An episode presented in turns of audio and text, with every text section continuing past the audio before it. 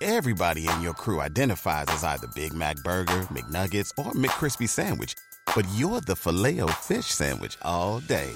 That crispy fish, that savory tartar sauce, that melty cheese, that pillowy bun. Yeah, you get it. Every time. And if you love the Filet-O-Fish, right now you can catch two of the classics you love for just $6. Limited time only. Price and participation may vary. Cannot be combined with any other offer. Single item at regular price. Ba da ba ba ba Welcome to the Bloody Disgusting Network. No.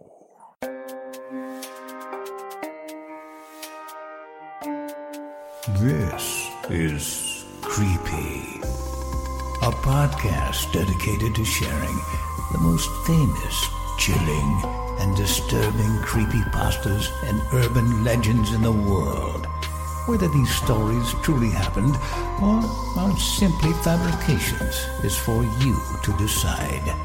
These stories may contain graphic depictions of violence and explicit language. Listener discretion is advised.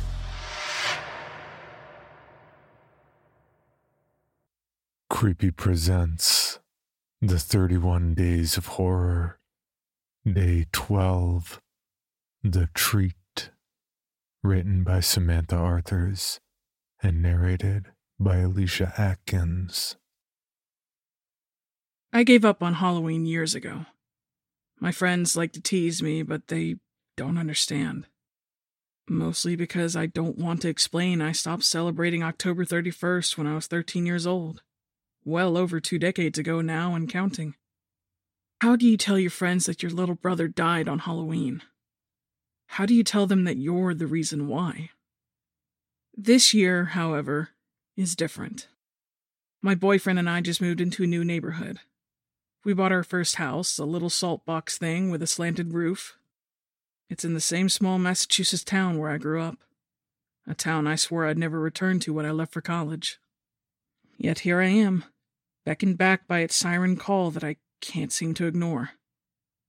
I have a mortgage, a job, and John keeping me in place now. I'm also 33 years old, and settling down feels like a very natural progression.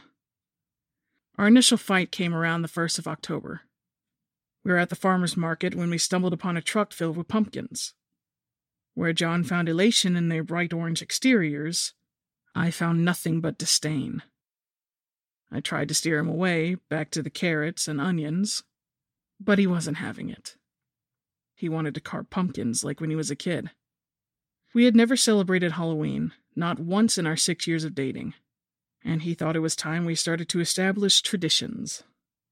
We had a home, a place to celebrate, and the pumpkins would look great all lit up on our front stoop. I put my foot down. I had not kept it a secret from him that I abhorred Halloween, so I couldn't understand why it was now becoming an issue. We had a heated argument right there in front of the entire market, until we gave up and left with nothing. No pumpkins, no carrots, just anger. For a few days it appeared that John was over it and had moved on to other things. He was smiling at me again, and the tension at the breakfast table melted away. We were happy again. He came home the following Thursday with one singular pumpkin. You don't have to participate, Charlotte. I'm just asking you to let me have my fun. John said, his way of explaining himself.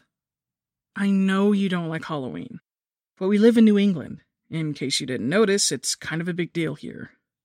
I just want to have fun, and I want us to fit in. All the houses in our neighborhood are decorated except for ours. I don't want to become that house. I knew what he meant when he said that house, and I caved. I wasn't a fan of costumes and being spooked, but I did want to be liked. So we added a carved pumpkin to our porch that night, with a slightly crooked smile and two triangle eyes. It was classic. I hated it.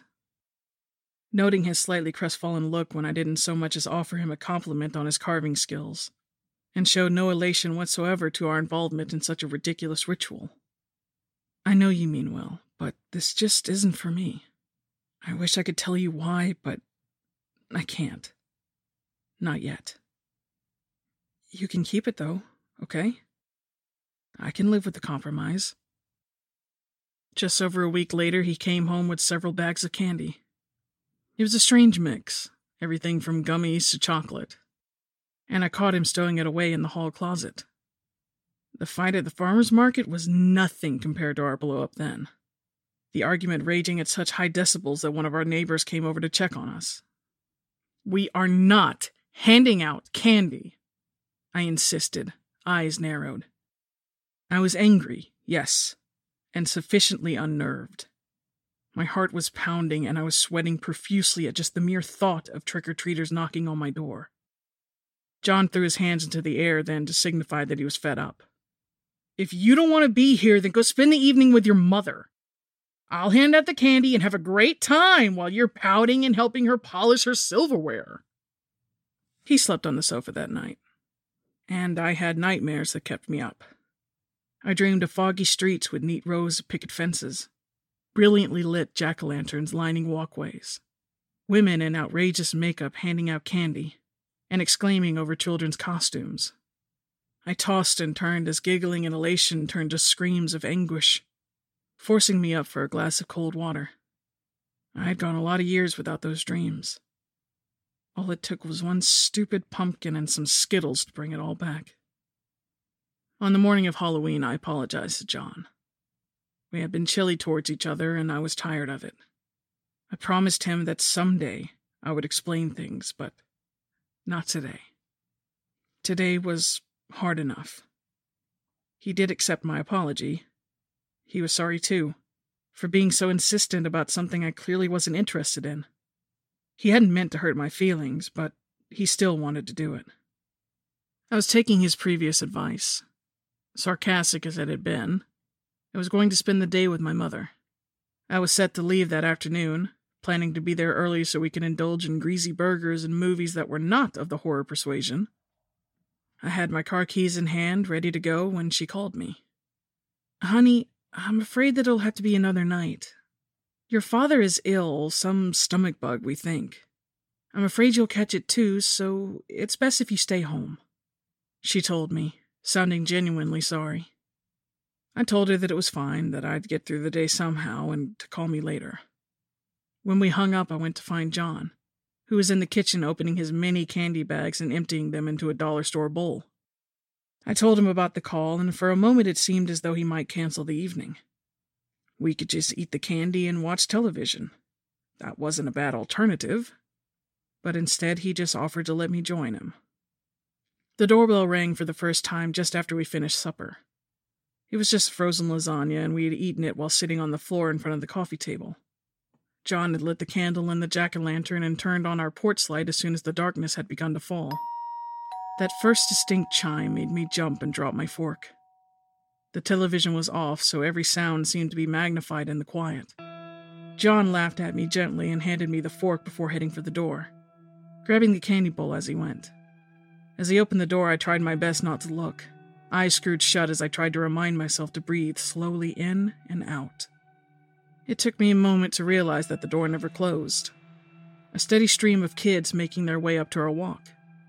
Curiosity finally won out over my fear, and I took a peek, spotting a little girl dressed as a ballerina, and another who was that blue angelfish from Finding Nemo. There was a whole pack of stormtroopers and a couple of Power Rangers. There were babies in strollers dressed like pumpkins and teddy bears, and some teenagers who weren't in costume but who John happily gave candy to anyway. I moved myself from the floor to the sofa, sitting with my legs crossed as I watched the parade that never seemed to end. It slowed down from time to time, enough for John to check on me, but I was doing surprisingly fine. Maybe today didn't have to be as hard as I've always made it out to be. Maybe, after all these years, I was finally healing and moving on. He told me he was proud of me, flashing me a grin as he went back to passing out suckers and Tootsie Rolls. Oh, John, I thought to myself, I'm not sure you'd be proud at all if you knew the reason why I am this way. If you knew what I did all those years ago. Eventually, after two hours, the crowd thinned out. We were down to a small handful of candy, so John turned off the light and called it a night. He had spent so long lingering in the open doorway in the chilly New England fall air that he decided to go up and grab a shower, asking me if I'd like to join him.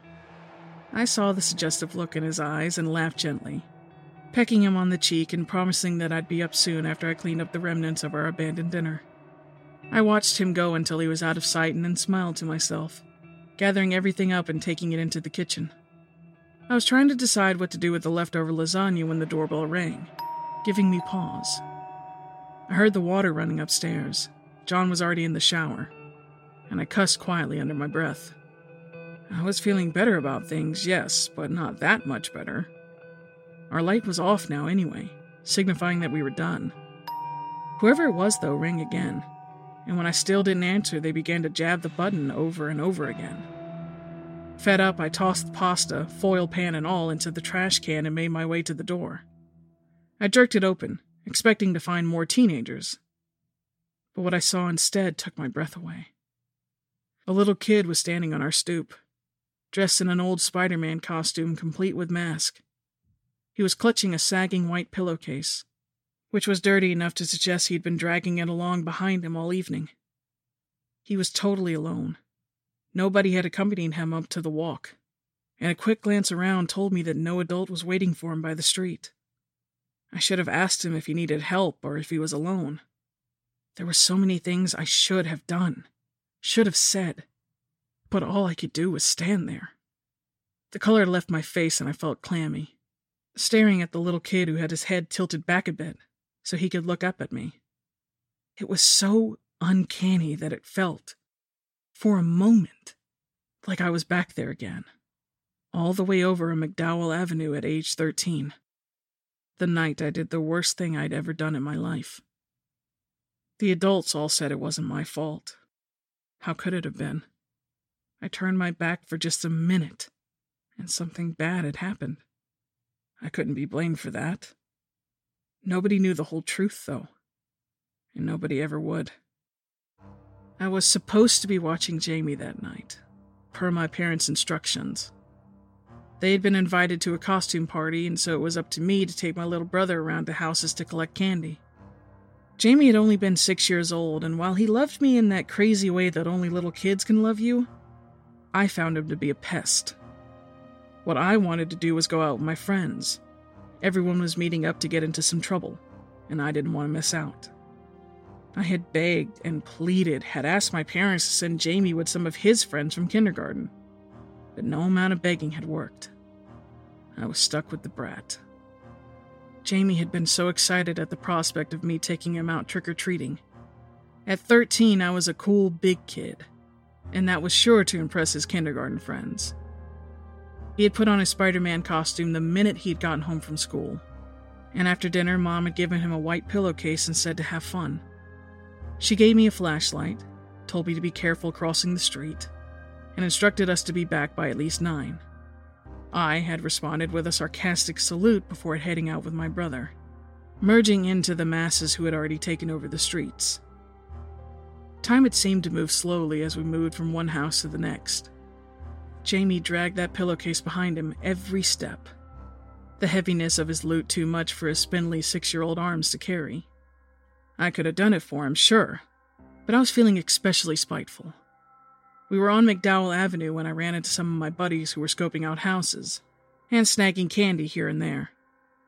I stopped to talk to them, caught up in their stories of toilet papering trees and throwing eggs at cars. Jamie tugged at my sleeve, asking me to please keep going. Our curfew hours were drawing near, he could tell by my watch, and he wanted to get to the rest of the houses on the street before we had to go. I was annoyed, more annoyed than I really should have been and I had snapped at him. Congratulations on being able to tell time! I had spat, eliciting mean spirited laughter from my friends that made his face fall, but that egged me on. If you want to go to the rest of the houses, go. You're six years old, Jamie. You don't need me to watch every step you take. I turned back to my friends, inquiring about the rest of their night. We were all thirteen and we all had early curfews, but it was still fun to pretend that we could run around until all hours getting into mischief. Jamie stumbled away from us, dragging his increasingly heavy bag of treats along with him. He made his way to the last few houses on our side of the street, and then started to cross over. He had nearly made it when the seam of his pillowcase busted open, spilling candy all over the asphalt. He'd been kneeling to gather it all up, not wanting to lose a single Necco wafer, when the car came tearing around the corner. The guy had been drinking at a friend's party and was now out for a beer run. There were lots of kids all over the place, but Jamie was the only one in the street. I didn't look until I heard people screaming, yelling for Jamie to get out of the way. One dad nearby tried to get him, sprinting as hard as he could. But it was too late. My parents really thought that I'd been doing something stupid, like tying my shoe, when Jamie got into the street. That I had thought it was safe because there really wasn't much traffic as it was still trick or treat hours, and that anyone who was driving was taking their time and being cautious. Just an accident. Just an absolute tragedy. The reality of it was that I hadn't wanted to be bothered with Jamie, and my negligence had resulted in him not just being gone, but gone for good. I felt the heaviness of guilt as I stared at the kid on the stoop, who was still staring back at me through the mesh hole eyes of the costume's mask. With shaky hands, I reached for the candy bowl and its sad remains, holding it out in front of me. Do you want some candy? I asked then, presenting my offering. This is all I have left. Take it all if you want. The child finally looked away from me and into the bowl, studying the sad contents carefully. Finally, they reached in with one small hand and selected a single Mr. Goodbar. When I saw that, I dropped the bowl and screamed, stumbling backward. That had always been Jamie's favorite. He loved the peanuts, and they had always been the first things he'd eat from his haul. I heard the kid giggle from behind the mask, but it sounded hollow and haunting instead of gleeful. They lingered a moment longer, staring from the other side of the doorway, and then took off down the walkway. The pillowcase was dragging the ground, catching leaves and rattling them along the concrete. Little shoes crunched over them and made me break out in goosebumps. The child racing right through the propped open gate and into the street. My heart leapt into my throat as a car went trundling past though I had already seen the kid get to the sidewalk on the other side. By the time the Lexus had passed, and my view was clear again, the kid was gone. No more Spider Man, no more pillowcase. I sat there on the floor for an indiscernible amount of time, waiting for something else to happen. Nothing did. When I finally managed to stand, I blew out the candle and the pumpkin, and then shut and locked the door. I left the bowl out there, not willing to bring it back into the house. The water had stopped running upstairs, and while part of me wanted to run to John, another part of me didn't. I still wanted to keep this to myself, keep it locked up inside. And after tonight? After tonight, I knew that my feelings about things would be stronger than ever. No more tricks, no more treats, no more Halloween. Not ever. Hello, Bill Band here from the All 80s Movies Podcast to tell you about Factor Meals. Eating better is easy with Factor's delicious, ready to eat meals. Every fresh, never frozen meal is chef crafted, dietitian approved, and ready to go in just two minutes. You'll have over 35 different options to choose from every week, including Calorie Smart, Protein Plus, and Keto. Also, there are more than 60 add ons to help you stay fueled up and feeling good all day long. Get as much or as little as you need by choosing your meals every week. Plus, you can pause or reschedule your deliveries anytime. We've done the math. Factor is less expensive than takeout, and every meal is dietitian approved to be nutritious and delicious. What are you waiting for? Get started today and get after your goals. Head to factormeals.com slash 80smovies50 and use code 80smovies50 to get 50% off. That's code 80smovies50 at factormeals.com slash 80smovies50 to get your 50% off today. Pulling up to Mickey D's just for drinks? Oh yeah, that's me. Nothing extra, just perfection and a straw. Coming in hot for the coldest cups on the block. Because there are drinks Then there are drinks from McDonald's. Mix things up with any size lemonade or sweet tea for $1.49. Perfect with our classic fries. Price and participation may vary, cannot be combined with any other offer. Ba da ba ba ba. For your bonus episode, Creepy presents I Don't Belong Here, written by Steve Rogers. I don't belong here. I've never been to this impossible place, and I'm desperate to leave as quickly as I possibly can. The feeling of being lost is awful enough, but this place? It seems to resonate malice along with the promise of violence and fear. I'm standing in a very narrow hallway, shadowed and dark, with what seems to be hundreds of black doors that are closed in their dark gray frames. They're so close to each other.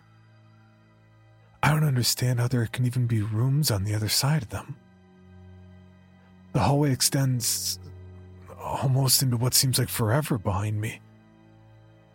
At the end of the hall in front of me, there's a large window set into the wall, which shows only the overcast blank sky outside. This seems to be the only source of light here. I turn around, hoping to perhaps retrace my steps. I start down the hallway, away from the window.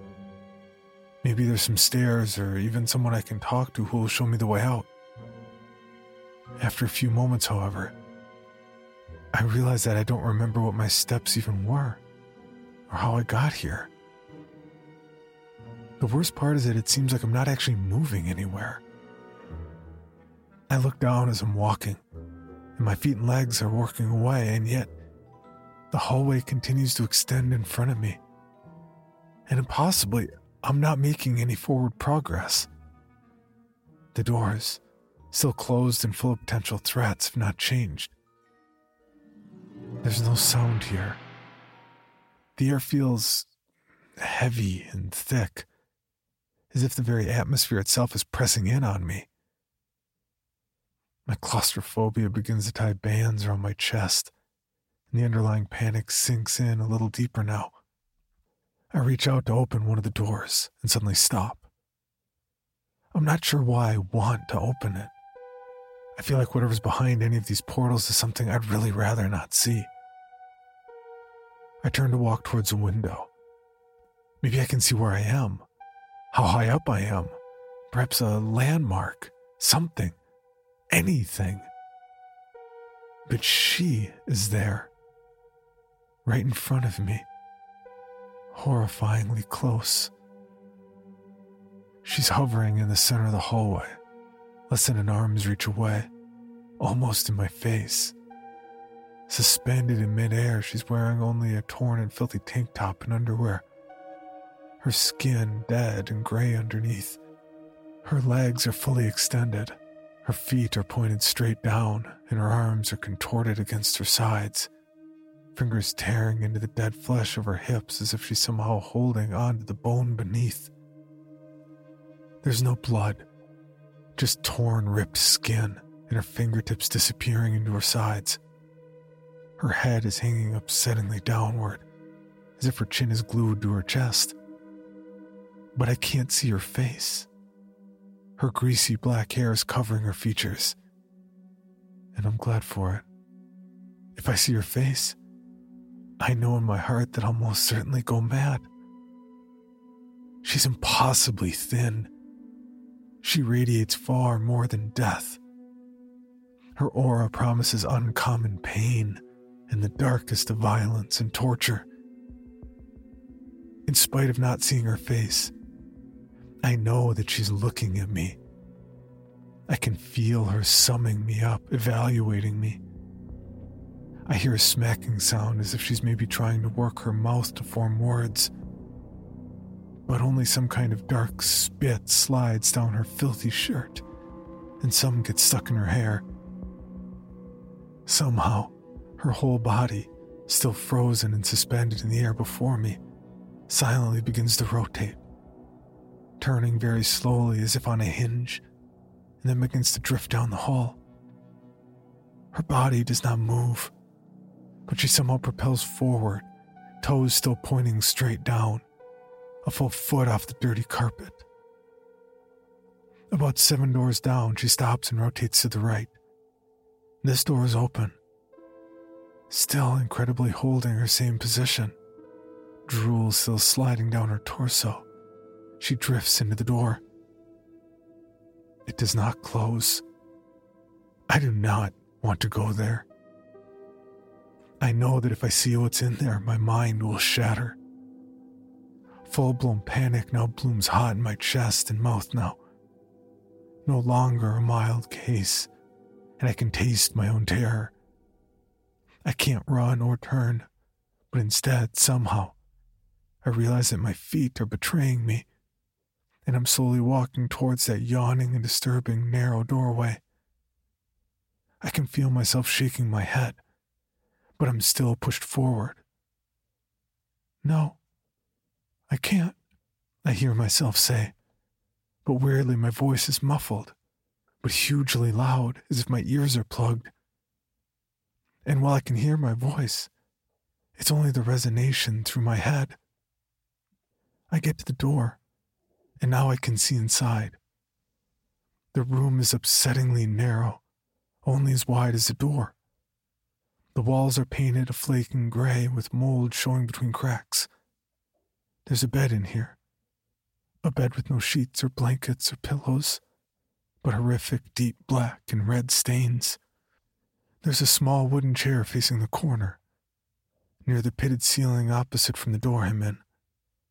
There's a long, thin window, which again is showing the blank and overcast sky outside. Without looking up, I see her drift through a doorway to the left of the foot of the bed. I don't want to go in, but my feet betray me again. As I walk by the bed, my hand brushes the fabric. It's crusty and vile. I can feel my panic surge almost to the breaking point. The room alone is causing my claustrophobia to rage. I could literally put my hands on each wall with my elbows bent. I'd love to give in to it, to flee and get out of this horrific room and just find a way outside. But no.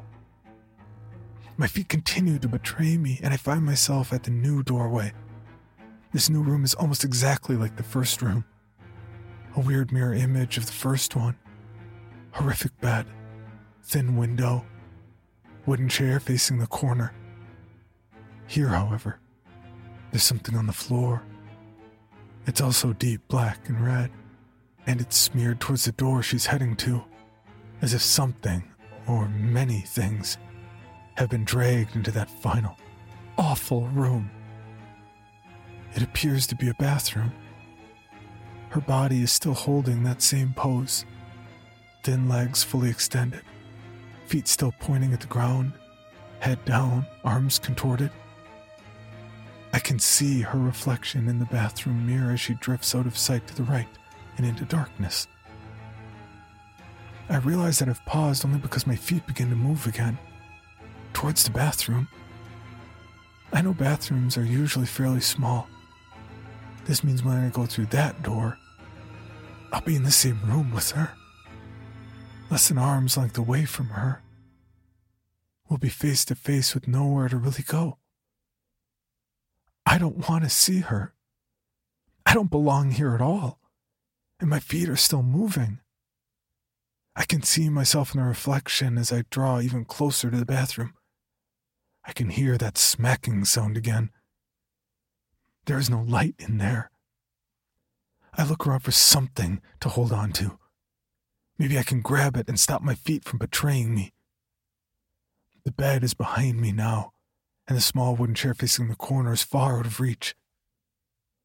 Why is it facing the corner? I don't understand why it's there or why I'm even in this room. I do not belong here. I'm at the door to the bathroom. My feet have slowed. Everything has slowed. And I can see the fear in my face in the mirror, which makes it even worse. Because I feel like I'm betraying myself. I should be able to stop this, but I can't. I can't stop what's coming. I know what's going to happen. My right foot slowly steps into the bathroom, almost in slow motion. Then the left. I refuse to turn. I forcefully will myself not to look. I shut my eyes against her. But somehow I feel my entire body rotate like she did. I'm rotating to face her. I open my eyes to see why this is happening, and she's immediately in front of me. She's facing away from me, facing the tub, still floating toes pointing down. Her head is now up, though, no longer glued to her chin. There are snags in her hair and clumps of things. I don't know what they are. And she's so close, I can see my panic breath blowing strands of it. I know that I'm going crazy. I can physically feel it. Like something slipping inside my head, just on the edges. But it's definitely coming loose. If I see her, I will go insane. This is a conscious thought. If I see her, I will be completely mad. She begins to slowly rotate. I try to move, but I can't. My body won't let me. I try to shut my eyes, but now they've betrayed me too. She's turned a quarter of the way towards me, and there's just enough light to see through her hair and her mouth. Oh, her mouth is massive and torn and full of teeth and drool. Her bottom jaw is still glued to her chest. And now I can smell her. It's the smell of body odor and rotting things. Her breath is rancid and hot, and she is still turning. I cannot see her eyes. When I do, that will be it. That will be the end of me. I look down, and I can see that her hands have left their places at her sides, and they are now rising upwards. I think she's going to put them on my shoulders to kiss me, I think. And then I giggle. Then I cry. Because I don't want to be insane. I don't want to be here. I don't belong here. I look down away from her. I can still see her floating dead feet, though. They're still above the ground, rotating to face me. She's done turning. Her hands are reaching for me. I suppose there's only one thing left. But I don't want to. I truly don't want to. I hate this. I just want to go. I look up. I don't belong here. For even more from Creepy, including how to submit your own story for consideration, please visit creepypod.com. You can also follow us at CreepyPod on social media and YouTube. All stories told on this podcast are used under license and may not be rebroadcast or distributed without the express prior written consent of the story's author. Please contact us at creepypod at gmail.com for further information on obtaining the rights necessary to rebroadcast or distribute a particular story.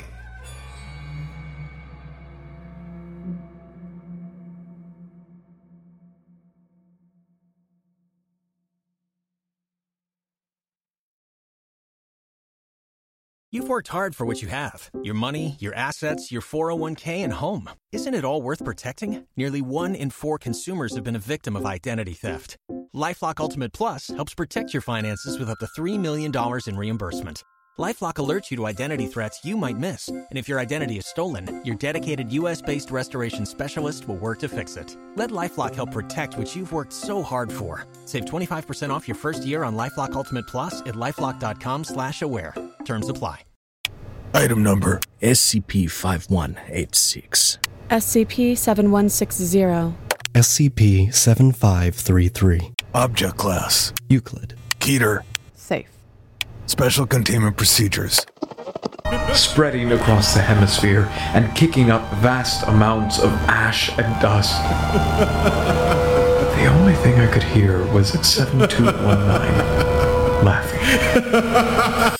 Do you remember your name?